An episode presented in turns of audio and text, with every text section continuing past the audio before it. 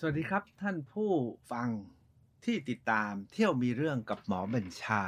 ดำเนินมาทั้งหมดแล้วเนี่ย ท่านคงงงๆนะว่า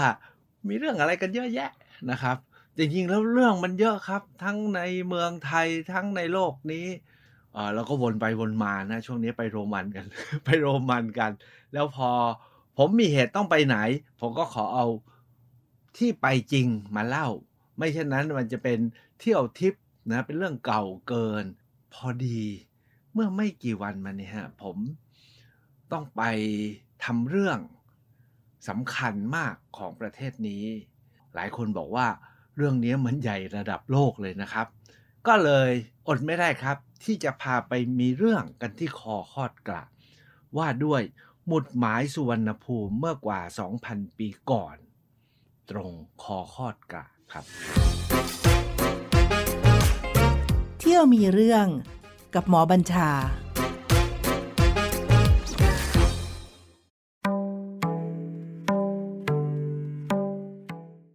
คำว่าคอคอดกระเนี่ยอยู่ตรงไหน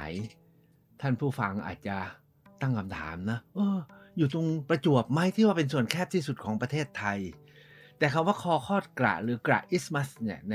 สารระบบโลกเนี่ยครับมันไม่ใช่ส่วนแผ่นดินไทยที่แคบที่สุด ซึ่งมันจะต้องมีแผ่นดินของพม่าตอนล่างมาแปะอันคอคอดกระจริงๆเนี่ยอยู่ระหว่างช่วงที่เราเรียกว่าจังหวัดระนองกับจังหวัดชุมพร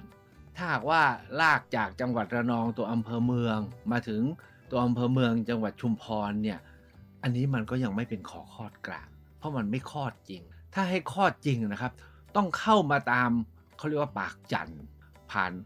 อำเภอละอุ่น จนมาถึง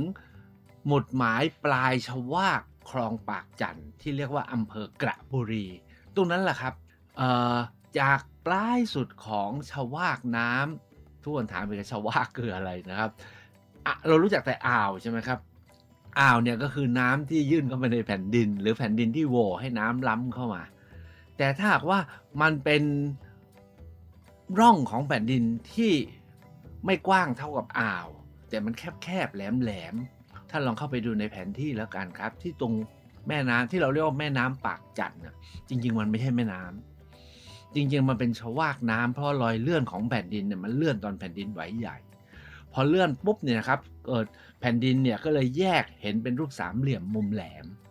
น้ำนะฮะที่หวํเข้ามาอันนั้นแหละครับเขาเรียกว่าชาวาก และที่สุดปลายสุดของชาวากที่ทิ่มเข้ามา จนถึงอำเภอกระบุรี นั่นคือ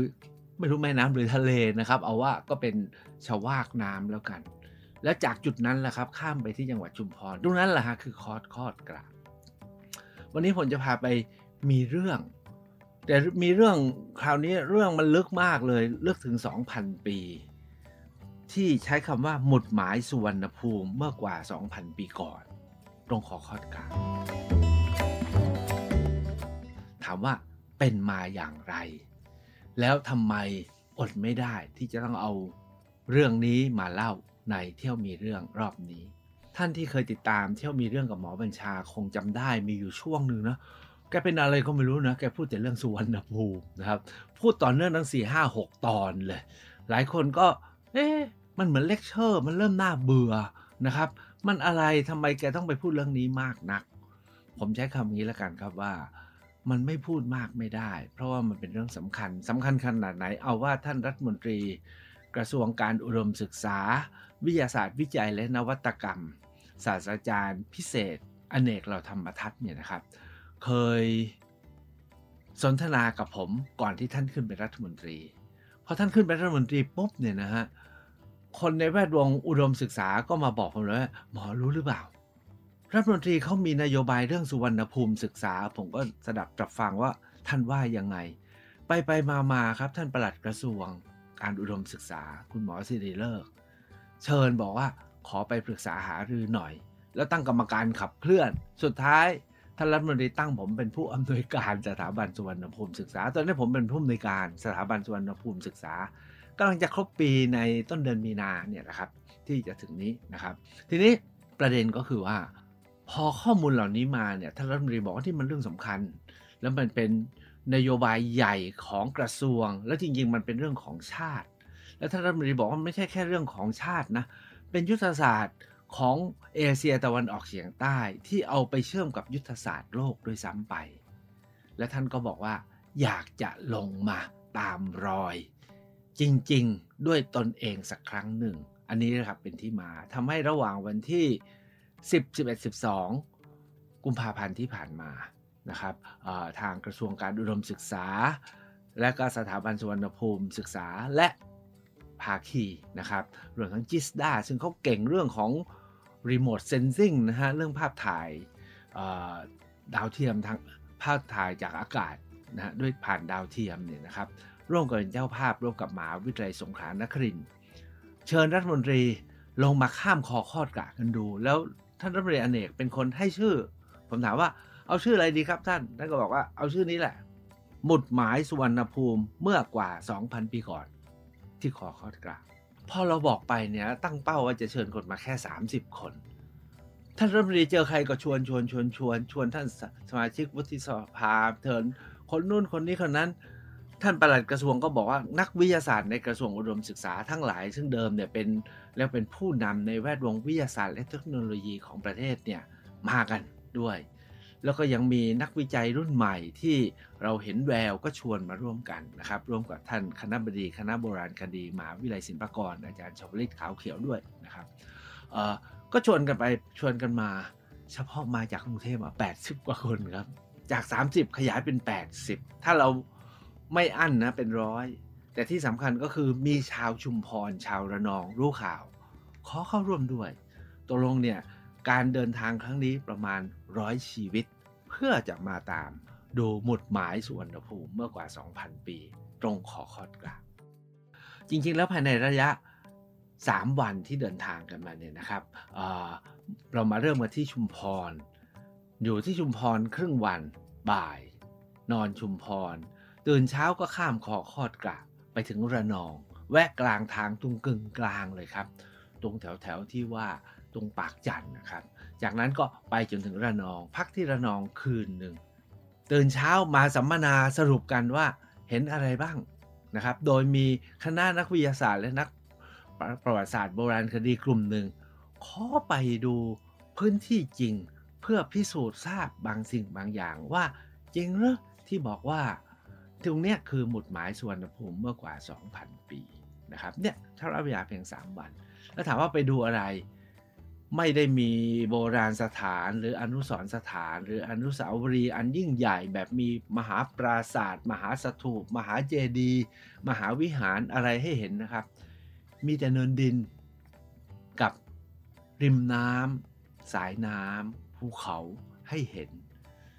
แต่ปรากฏว่า ผมใช้คำนี้นะฮะว่า ผู้ที่มาหลายท่านถึงไม่เป็นนักไม่ใช่นักประวัติศาสตร์นักโบราณคดีแต่มีคำถามว่าโอ้มีอะไรอยากตามมาดูมาดู สุดท้ายบอกเฮ้ยนี่มันเรื่องใหม่แล้วใหญ่มาก และสำคัญมาก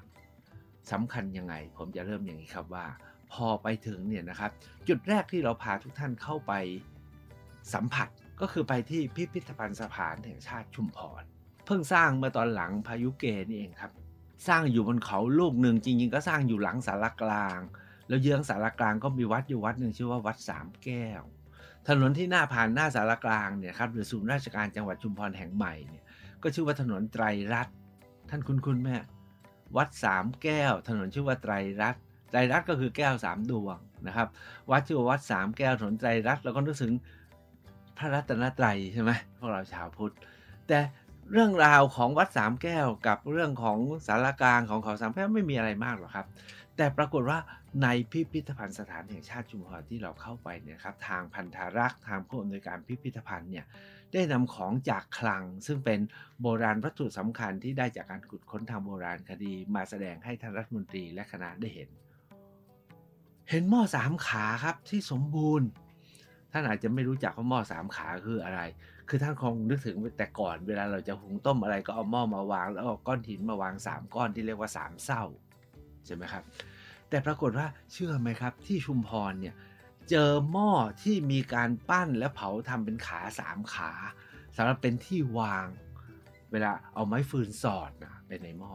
เจอหม้อสามขาแบบสมบูรณ์และรูปทรงหลากหลายไปหมดเลย พิพิธภัณฑ์ได้เอาหม้อสามขามาวาง ถามว่าหม้อสามขานี้อายุสมัยเท่าไหร่ ท่านอาจารย์ชวลิต ซึ่งเป็นคณะบดีคณะโบราณคดี เป็นผู้ที่มาศึกษาขุดค้นอยู่แถวๆทำเขาทะลุที่ชุมพรเนี่ยบอกว่าพวกนี้อาจจะสี่ห้าพันปีสี่ห้าพันปีที่แล้วถามว่าคนเมื่อสี่ห้าพันปีที่แล้วมีการทำหม้อลักษณะพิเศษอย่างนี้ ธรรมดาไหมเป็นคนป่าคนเถื่อนไหมปั้นหม้อได้อย่างนี้ จะไม่ใช่เจอใบเดียวเจอเยอะไปหมดเลยหม้อนี้ยังเป็นปริศนานะครับว่าเป็นของทำในถิ่น หรือว่าเป็นของที่เอามาจากเมืองจีน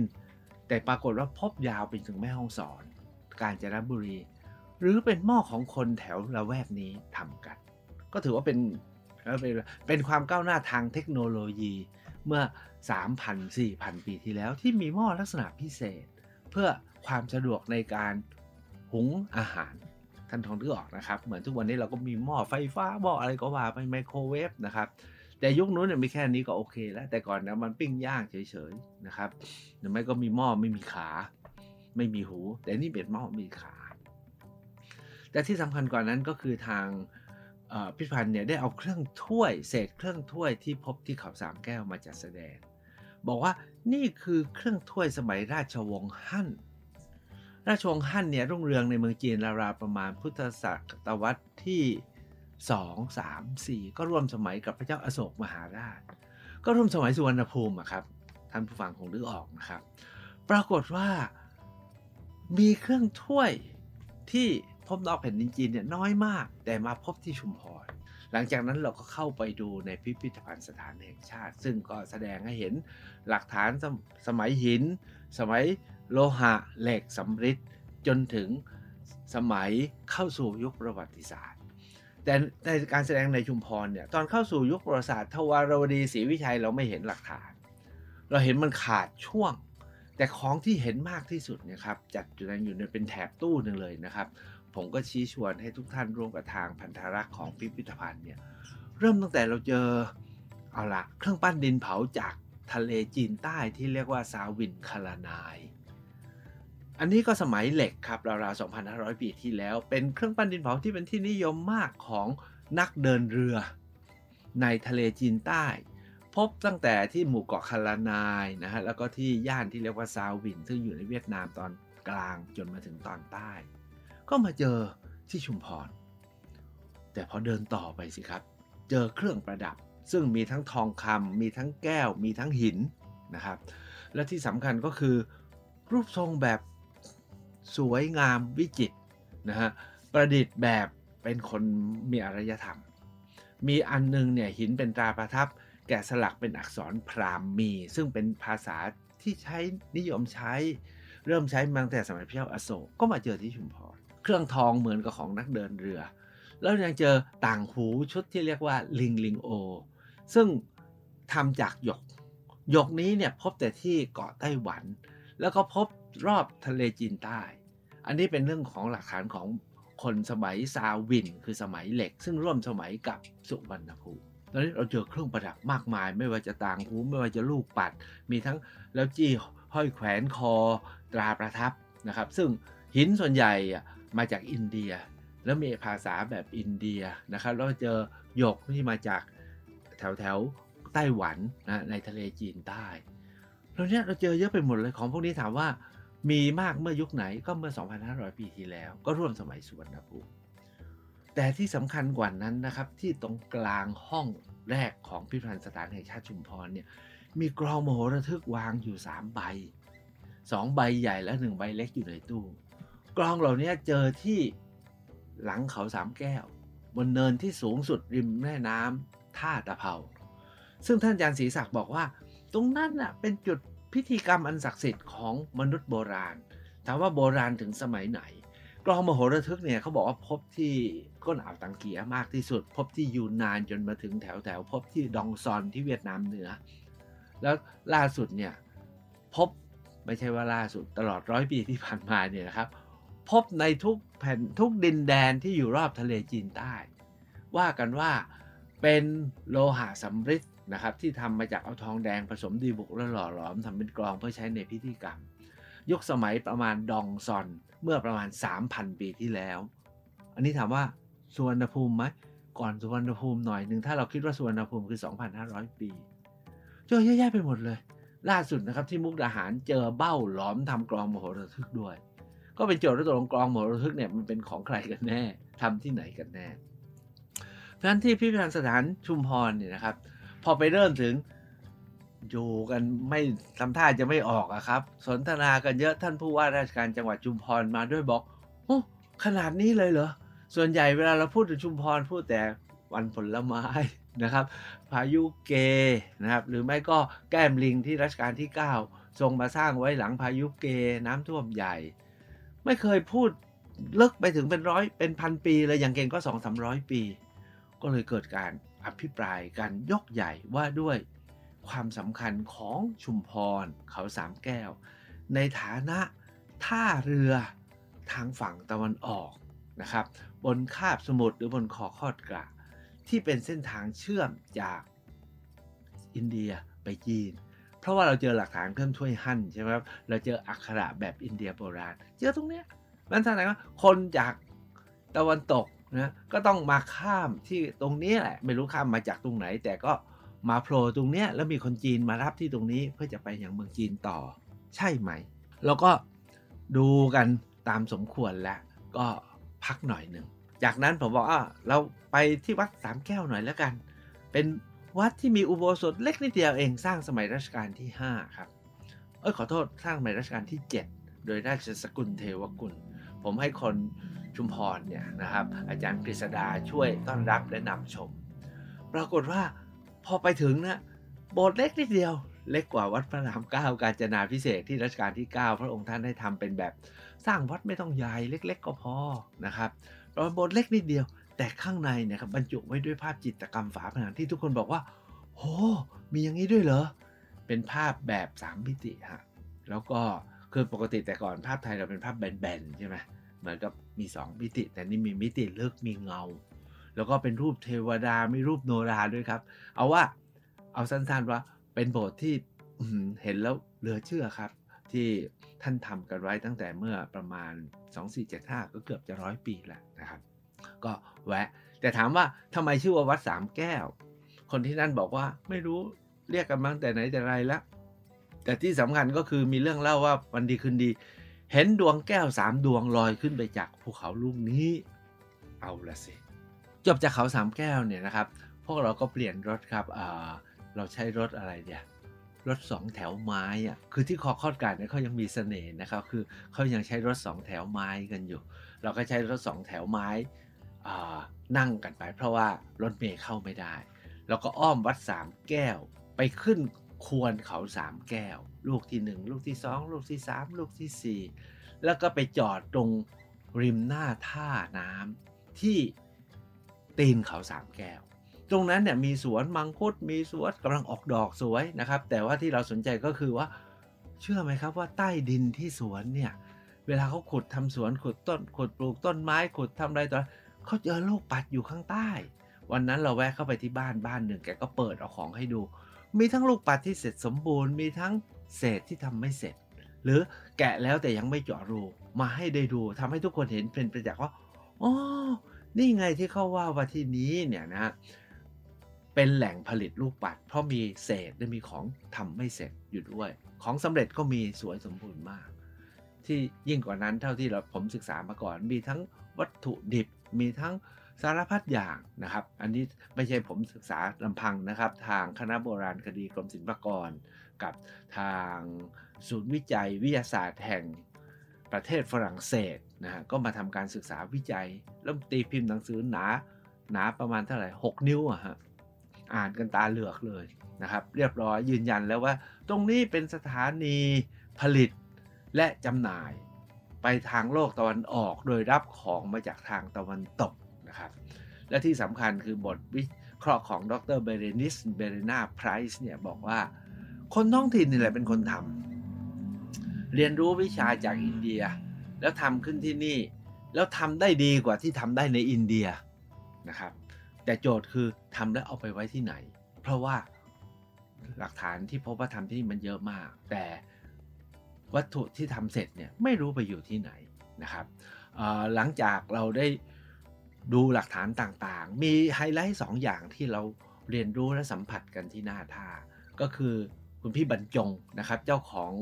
บ่อทรายท่าทรายตรงนั้นนะซึ่งตอนนี้จังหวัดให้เลิกแล้วนะครับ แกบอกว่าแกมารับพวกเราด้วยนะครับ แกบอกว่าครั้งหนึ่งเนี่ยตอนที่กำลังดูดทรายขึ้นมาจากน้ำแล้วก็ตรงตะกรอง ตรงตะแกรงร่อนก้อนกรวดออกเนี่ยมีแผ่น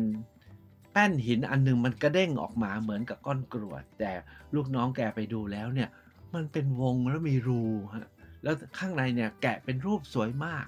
แกก็เลยขอเก็บไว้แล้วตอนหลังเนี่ยแกก็ส่งมอบให้ผมมาเก็บรักษาไว้ต่อ เพราะแกบอกว่าเก็บไว้แกก็เก็บไว้ไม่รู้เรื่อง ให้ผมเอามาศึกษาต่อ ผมก็ศึกษาไม่เคยรู้เรื่องฮะสุดท้ายก็มีดรแอนนาเบเนตนะครับจากเบลเยียมขอเอาไปทำการศึกษา สรุปว่านี่คือวงแหวนแห่งเมาระยะนะคือเป็นวงแหวนศักดิ์สิทธิ์ที่ใช้อย่างแพร่หลายในอินเดียโบราณเมื่อสมัยพระเจ้าอาโศกอะวงแหวนเมาระยะสวยมากนะครับ วันนั้นเนี่ยพี่บรรจงก็มาเล่าให้น้ำตาน้ำตาเล็ดนะภาษาเรานะครับขณะเดียวกันเนี่ยทางผมที่เก็บรักษาไว้ก็เอาไปจัดแสดงให้ได้ดูกันนะครับ ก็เป็นการมาถึงที่พบวงแหวน ซึ่งเราสันนิษฐานว่าตรงนี้เนี่ย ก่อนจะมาเป็นท่าทรายเมื่อไม่กี่ปีที่แล้วตรงนี้ต้องเป็นท่าน้ำสำคัญสมัยพระเจ้าอโศกสมัยสุวรรณภูมิ หลังจากนั้นเราก็เชิญอาจารย์ธรรมนิตนะครูโนราที่ได้ชื่อว่ารำโนราสวยที่สุดเนี่ยมารำทำบทว่าด้วยสุวรรณภูมิโอ้โหงดงามหยดย้อยแบบว่า แล้วเราไม่ได้ตั้งโรงนะ ตอนแรกเขาจะตั้งโรงผมไม่ต้อง สมัยรัชการัชกาลที่ 5 เสด็จมาเมืองนครเมื่อ 2440 กว่ากว่า คนนครก็ปูเสือแล้วก็โนรารำอยู่หน้าพระธาตุเพราะฉะนั้นคราวนี้มากับปูศาสตร์แต่พอดีนะครับ ตรงท่าทรายเขาทำเป็นเนินดินอยู่พอดี โนราก็ขึ้นไปรำอยู่บนเนิน เลยสวยสง่าพวกเราก็นั่งดูกันเพลินแล้วท่านก็ทำบทแบบ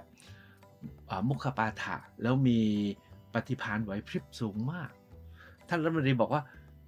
สมมากสมที่เป็นมรดกของโลกนะที่อันจับต้องไม่ได้ที่เพิ่งได้รับการประกาศไป เย็นนั้นเนี่ยเราอยู่แค่นั้นแหละครับ ไม่ได้ดูอะไรเลยฮะดูเนินดินนะครับ แล้วก็มีข้อมูลที่เป็นประจักษ์มาประกอบ เราก็กลับเข้าไปที่โรงแรมอาบน้ำเวลาไปกับคณะนี้นะครับ กลางคืนนะฮะเข้าให้กินข้าวแป๊บเดียว หลังจากนั้นเสวนาวิชาการครับ คืนนั้นก็มีการเสวนาวิชาการโดยมีคุณนวรัตสิบพลางเนี่ยครับซึ่งเป็นคนที่ชุมพร แล้วเก็บรวบรวมหลักฐานที่ชาวบ้านเจอเนี่ยเอาสิ่งที่เขา เก็บรวบรวมไว้มาให้แสดงด้วย ทุกคนก็เห็นเชิงประจักษ์ว่าไปในพื้นที่ก็มีนะครับข้อมูลก็พอแล้วยังมีสิ่งที่คนชุมพรเก็บรักษาไว้ให้ได้เห็นเป็นประจักษ์แบบว่าทุกคนบอกขนาดนี้เลยเหรอเนี่ยมากอย่างนี้เลยเหรอเนี่ยแล้วงดงามปานนี้เลยหรือนี่นะครับ แต่หัวใจเนี่ยอยู่ที่ตอนการเสวนาวิชาการ คืนนั้นเนี่ยมีเสวนาวิชาการโดยวิทยากรจริง ๆ วิทยากรหลักสองคน ท่านอาจารย์ชวลิตขาวเขียวคณะบดีคณะโบราณคดี ซึ่งมาขุดค้นทางโบราณคดีเนี่ยท่านก็มาทำรายงานเรื่องโบราณคดีที่ชุมพร อันนี้แหละครับ เปิดมิติและทัศนะให้กับพวกเราและชาวชุมพรมาก อาจารย์ชวลิตบอกว่า จากการสำรวจและขุดค้นโดยท่านเองพบว่าชุมพรเนี่ยมีหลักฐานสำคัญอยู่ 3 ช่วงยุคสมัย ยุคสมัยหนึ่งคือยุคสมัยการมาของมนุษย์โบราณเมื่อประมาณ 8,000 ปีที่แล้ว เลยไปเป็น 8,000 ปีครับเวลาเราพูดสุวรรณภูมิเนี่ย 2,500อาจารย์ชุดบอกมีหลักฐาน 8,000 ปีอยู่ตามเขาตามถ้ำนะครับ มีหลักฐานเป็นหลุมศพเยอะแยะไปหมด แล้วพอ 4,000 ปีนะเจอพวกหม้อสามขานะครับแล้วก็อยู่ในถ้ำเหมือนกันเนี่ยเจอลูกปัด เป็นลูกปัดที่ใช้หินจากอินเดีย แต่ถ้ายุค 8,000 ปีเนี่ยก็เป็นเครื่องมือหิน พอ 2,500 ปีที่แล้วนี่แหละครับ ยุคส่วนภูมิที่เจอเยอะมากนะครับ เจอความหลากหลายมากมายมากเพราะฉะนั้นอาจารย์ชริตบอกยังมีเรื่องอีกมากในชุมพรที่เราไม่รู้ แล้วก็หรือรู้ก็ยังไม่ได้เอามาเผยแพร่ วันนั้นเนี่ยผมดูอาการพวกชุมพรตื่นเต้นมากจดกันใหญ่เลยนะครับ ต่อจากนั้นเนี่ยผมเนี่ยฮะเป็นผู้ที่จะต้องนำเสนอเรื่อง หลักฐานที่สับสนการเป็นเมืองท่าค้าขาย ฝั่งตะวันออกของข้อคอดกระที่เขาสามแก้วที่ชุมพร เพื่อจะไปทางโลกตะวันออกคือจีน ญี่ปุ่น เกาหลีนะครับก็ผมก็ใช้ข้อมูลที่เคยใช้เดิมๆนะฮะ โดยเอานิทรรศการที่เคยจัดถวาย สมเด็จพระคณิษฐาธิราชเจ้านะกรมสมเด็จพระเทพที่น่านเมื่อ 3-4 ปีก่อนมาจัดแสดงอีกครั้งหนึ่งเป็นเชิงประจักษ์นะครับ แล้วก็ให้นักวิจัยรุ่นใหม่ 2 คน ช่วยนำเสนอข้อมูลสำคัญเพื่อเอาไปประกอบการพิจารณา คือนายสุรเชษแก้วสกุลให้เขาเสนอเรื่องภาพถ่ายภูมิสัณฐานที่เขาเอาโดรนมาบินตอนที่เราไปกับท่านอาจารย์ศรีศักดิ์นะครับ อีกคนหนึ่งคือดรพีรวิทย์เควสนะครับ คนนี้เขาทำ AI ครับเขาเอาข้อมูลทั้งหลายมาทำ AI เพื่อดูที่เส้นทางข้ามคาบสมุทรเนี่ยมีความเป็นไปได้ยังไงบ้าง ใช้ AI เทคโนโลยี artificial นะครับมาประกอบ ก็ทำให้โอ้ความรู้เนี่ยมันมีเทคโนโลยีใหม่ๆ มาใช้ด้วยนะครับ จากนั้นอะก็ได้พักนอนคืนแรก คืนที่ 2 โปรแกรมไม่มีอะไรเลยครับ นั่งรถข้ามคอคอดกระไปตามเส้นทาง ชุมพรสี่แยกปฐมพรนะครับ แล้วก็ตรงไปที่กระบุรีนะครับ ตรงอำเภอละอุ่น เราแวกขึ้นไปบนเขาฝาชี ตรงนี้รถใหญ่ขึ้นไม่ได้ แล้วก็เปลี่ยนเป็นรถสองแถวไม้อีกครั้งหนึ่ง ขึ้นไปบนเขาฝาชี ทุกคนบอกว่าทำไมต้องไปผมบอกขึ้นไปดูเอง เราพอขึ้นไปถึงนะเจอคุณนกนิรมนเมธีสุวกุลนะครับ ที่ทำรายการทุ่งแสงตะวันและทำสารคดีมากมาย ผมไปเจอคุณนกผมถามว่านกเป็นไง นกว่าไงปะคุณหมอเลือกที่นี้ได้ไงผมถามแล้วเป็นไงอะไม่ต้องอธิบายแล้ว พวกเราเข้าใจหมดเลย ว่าอ๋อนี่ไงมันเป็นหมุดหมายสุวรรณภูมิ เพราะเป็นช่อวากสวยมาก ผมบอกว่าท่านรนตรีกับคณะยังไม่พอ เราดูกันนี้เสร็จแล้วนะเดี๋ยวไปแวะกินข้าว พอกินข้าวเสร็จนะครับ เราจะไปขึ้นเรือครับ ทางกองตำรวจน้ำสำนักงานตำรวจแห่งชาติก็กรุณาอนุเคราะห์เรือ ก็เรือสปีดโบ๊ทนะแต่เรือสปีดโบ๊ทของเราปลอดภัยครับของกรมตำรวจกับของทหารเราใช้สปีดโบ๊ทสามลำไม่พอ เพราะว่าทุกคนตอนแรกเราบอกว่าให้ไปเท่านี้ ทุกคนบอกอยากไปหมด ปรากฏว่าทางตำรวจนั้นก็จัดเรือใหญ่มาให้ลำหนึ่งทุกคนได้ขึ้นเรือ เพื่อไปล่องก่อนขึ้นเรือฝนตกหนักฮะพอได้เวลาเรือลงเรือฝนหยุดนะครับ แล้วเราก็ล่อขึ้นไปตั้งใจจะไปจนให้สุดสุดตรง ก้นปากจันทร์ปรากฏว่ากินเวลามาก เดี๋ยวจะกลับแล้วมืดข้อที่ 2 คือ ลมเย็นมาฝนกำลังจะตกเราก็ต้องตีเรือกลับมาครับ กลับมาขึ้นที่ประภาคารของจังหวัดระนอง ก็ไปลงนั่งเรือแล้วไม่มีอะไรเลยนะครับ ก็เพียงแต่เห็นสองฝั่ง แต่ทุกคนบอกนี่มันมันเห็นชัดมันมีมันมีความรู้สึกเหมือนกับเรามันล่องเรือเมื่อ2,000ปี เพียงแต่ว่านาวาที่เราใช้มันก้าวหน้า แต่ทุกคนบอกว่า นี่มันใช่แล้วใช่แล้ว เรามีทีมข่าว 3 มิติ มีทีมไทย PBS นะครับ มีนิรมนเมธีสุวกุลซึ่งเป็นสื่อไปด้วยบอก พอเลยหมอเป็นประจักษ์พยาน แต่ผมว่ายังไม่จบนะครับ เราก็กลับมาขึ้นเรือและรับประทานอาหารเย็นกัน ตามหลักการก็มีคนชุมพรที่เขารวบรวมเอ้ยคนระนองที่เขารวบรวมของเอามาจัดแสดงให้พวกเราได้เห็นอีกจำนวนหนึ่งแล้วก็มีเสวนาวิชาการกันอีกนะครับ นะครับ โดยเฉพาะอย่างยิ่งมีเสวนาการว่าด้วยเรือโบราณนะครับ ว่าด้วยการวิเคราะห์พืชพันธุ์ธัญญาหารโบราณ ที่มีการศึกษาใหม่ๆ แล้วก็พบ และสุดท้ายก็คือท่านดรสารโรจน์นะครับผู้อำนวยการสถาบันซินโครตอนแห่งชาติ มาเล่าถึงผลการวิเคราะห์ทองคำที่พบที่ระนองและชุมพรว่าบอกอะไรบ้าง ปรากฏว่ากลายเป็นทองคำแท้ และทองคำแท้เหล่านี้เป็นทองคำร่วมสมัยที่ใช้ในโลกโรมันครับ ก่อนนอนเนาะเรามีศิลปินเอกสุบุญเลี้ยงครับ มาด้วย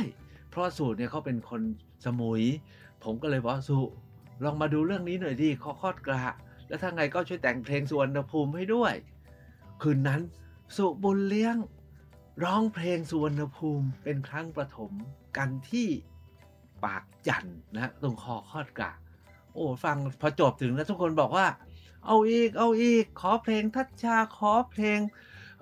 กระทรวงอุดมศึกษา ซึ่งสุบุเล้งกำลังเอาไปประพันธ์นะครับ เอาไปประพันธ์ดนตรีนะประกอบให้เรียบร้อยแล้วเอามาใช้กันต่อไป คืนนั้นเรากลับมานอนกันเรียบร้อยตลอดเช้า ผมต้องทำให้สั้นแล้วครับ เวลาหมด ครึ่งหนึ่งนะครับเป็นพวกนักวิทยาศาสตร์จาก ซินโครตอนนิวเคลียร์แห่งชาติ ดาราศาสตร์จิสดาจากมหาวิทยาลัยจากมหาวิทยาลัยศิลปากรมหาวิทยาลัยธรรมศาสตร์มหาวิทยาลัยรังสิตรวมทั้งอาจารย์สรัสวดีนะครับอ๋องสกุลซึ่งเป็นเจ้าแม่ล้านนาศึกษานะครับ ขอไม่อยู่ประชุมฮะหนีเที่ยวกับท่านทูตสองคน ไม่อยู่ประชุมขอไปดูพื้นที่จริง เพราะว่า อยากมาทั้งทีอยากไปให้ถึงที่ เพราะตรงนั้นเป็นจุดที่เจอเรือโบราณอายุ 2,000 ปี เป็นยังไงท่านตามไปฟังรอบหน้านะครับ ที่ผมจะพาไปคุยมีเรื่องอีกเรื่องหนึ่งว่าด้วยเรื่องของตะโกลา แต่พวกเราเนี่ยที่อยู่ที่ระนอง กับท่านรัฐมนตรีเราก็สัมมนากันต่อว่า แล้วจะเอายังไงสำหรับอนาคตนะครับ โดยมีผู้แทนของท่านผู้ว่าราชการจังหวัดทั้งสองจังหวัด มีท่านปลัดกระทรวง มีท่านรองอธิการบดีมหาลัยสงขลานครินท สุบุญเลี้ยง ซึ่งเป็นศิลปินนะมานั่งประชุมกับพวกเราด้วย แล้วก็คุยกันอีกหลายเรื่องนะเรื่องที่คุยผมเอาให้สั้นนะครับ มีมีสามเรื่อง เทคโนโลยีสมัยใหม่เอามาใช้อะไรได้บ้าง โดยตัวแทนจากจิสดาก็มาเล่าว่าแผนที่ภาพถ่ายระยะไกลช่วยอะไรได้บ้างในการวิเคราะห์ อาจจะไม่ต้องลงไปขุดก็ได้นะครับ หรือถ้ามีหลักฐานการขุดมาสำรวจมามาสับสนก็ตอบโจทย์ได้ อันที่สองเนี่ยดรอภิรดานะครับซึ่งจบมาจากออสเตรเลีย ก็มาเล่าถึงเรื่องของเส้นทางการค้าโบราณทางเรือในย่านนี้นะครับท่านที่ 3 ดรพิพัฒน์กระแจจันจากมหาวิทยาลัยธรรมศาสตร์ ก็มาสรุปให้เรารู้ว่าเรื่องขุดคอคอดกาดเนี่ยมีความพยายามมาตั้งแต่สมัยพระนารายมหาราชจนถึงต้นรัตนโกสินทร์กระทั่งสมัยรัชกาลที่ 4 ก็มีความพยายาม แต่ตอนนั้นเนี่ยตกลงไม่ให้ขุดด้วยหลายเหตุผล เช่นตังไม่มี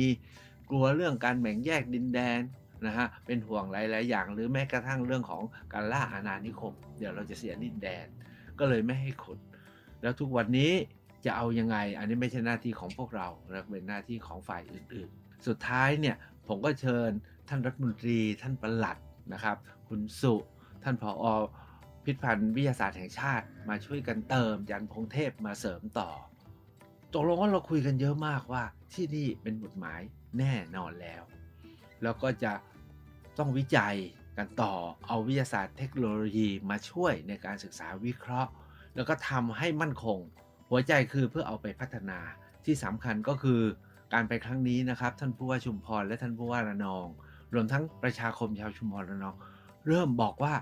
เดิมเรารู้จักสองจังหวัดนี้ย้อนไปได้แค่ร้อยปีเอง ตอนนี้เราย้อนไปได้หลายพันปี จบประชุมนะครับ ท่านผู้ว่าชุมพรโทรมาผมบอกว่าหมอหมองานผลไม้ของชุมพรปีนี้